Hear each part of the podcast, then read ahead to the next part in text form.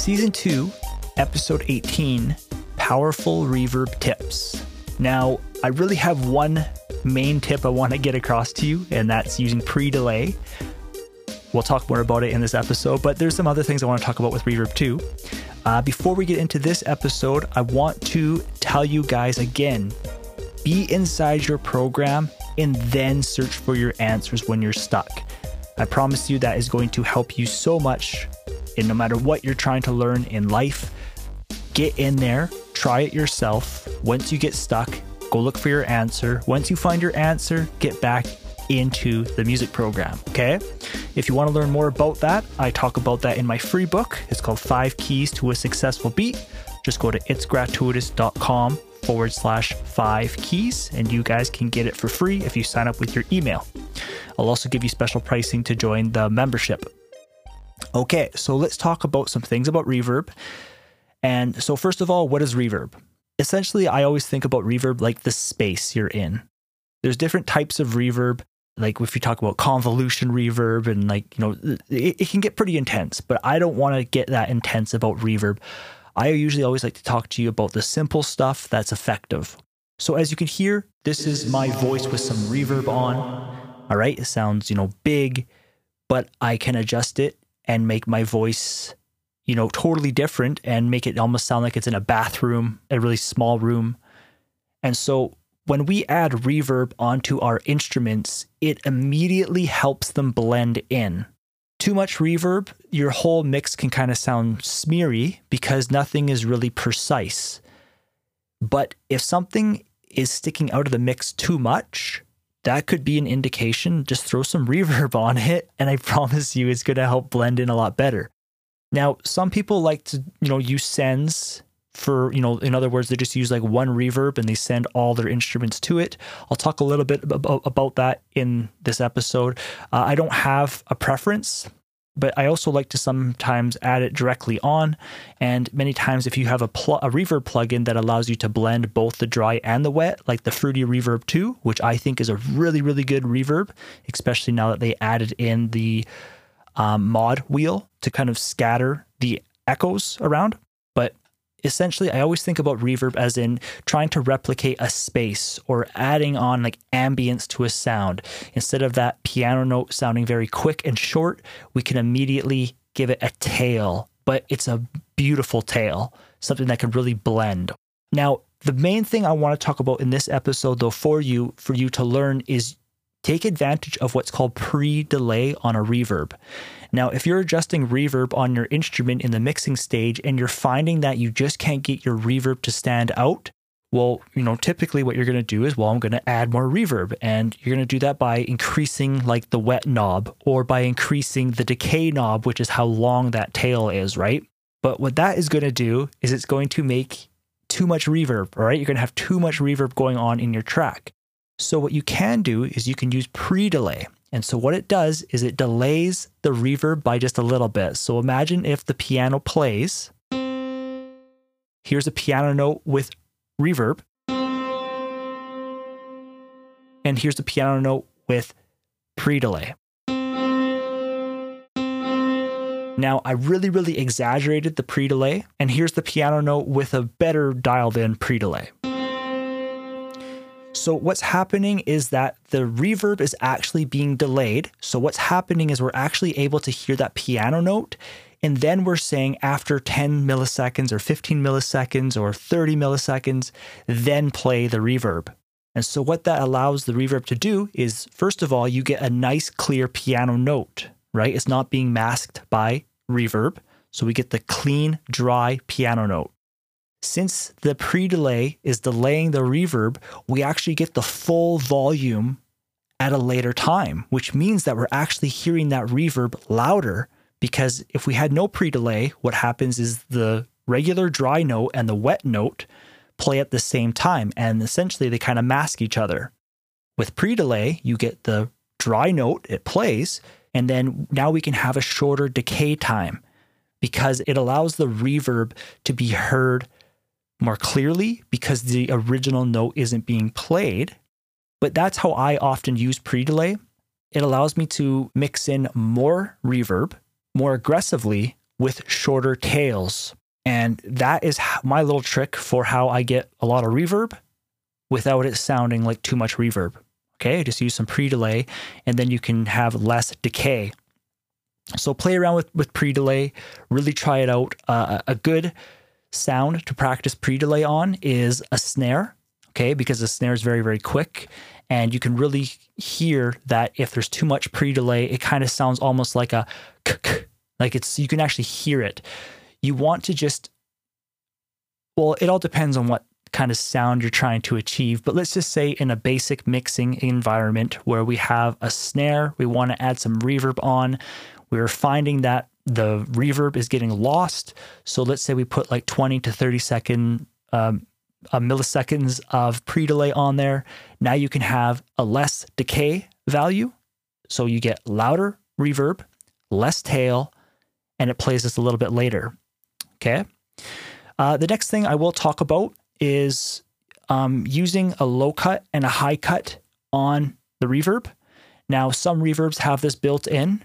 First of all, you need to understand about series and parallel processing. I'm not going to get too much into that. And I think I have a podcast episode on that. So you can check it on my website. You can just search, use the search bar, go series or search just parallel, and something should come up. But if we put a reverb just in series and it doesn't have a dry and a wet, then it automatically just becomes like the wet signal. Okay, so I usually do like to have a dry and a wet signal when I'm working with reverb because it really allows you to blend in what you want. If you want more information on that, you can check out my course. It's called FL Studio Mixer Workflow. Or if you join the membership, you can watch all the courses. So that is just kind of series and parallel processing. I like to have a parallel track or the wet track with the reverb, you can blend it in. On that wet track, you can adjust a low cut, so such as cutting out the low lows on reverb. Many times you don't need those low lows.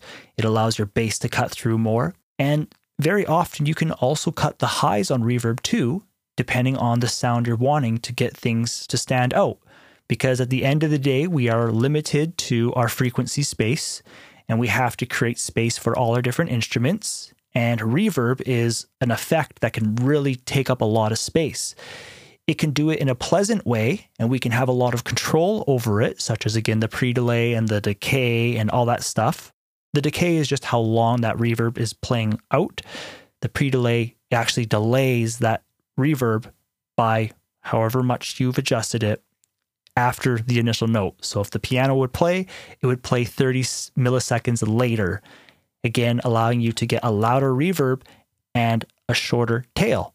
Now, one thing I want to talk about, which I've seen a lot of people mention over the years, and I've tried it myself, but I'm still not in favor of any way. Some people say that, you know, they only use reverb on like a send, which means that they'll send all their instruments in through one reverb.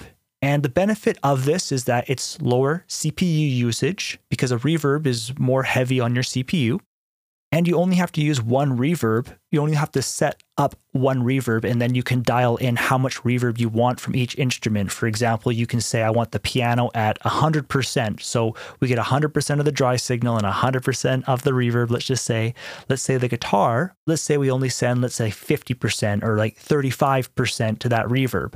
And so that is how you can get more and less reverb, but still use the same reverb. And a lot of people like this sound because they say it sounds more cohesive. So again, you can use the sends. You know, I really like using sends just for workflow and convenience, but many times if I want a different sound, there's nothing wrong with opening up another reverb and, you know, changing it up. Now, I just want to quickly talk about the Fruity Reverb 2. All right. So, over my years, I've used quite a few different reverbs, and I really do like the Fruity Reverb 2. They recently introduced the mod wheel, which allows you to break up the consistency of a reverb. Okay. And so what can happen is, you know, if you're always hitting like the same notes over and over, like the reverb can kind of build up. But with a mod wheel, it kind of skews those a little bit and it just makes it sound more natural. And so what I'm saying is, you know, uh, I I even have the FabFilter Pro R reverb. I, it's really powerful. It's really cool. It's really complex.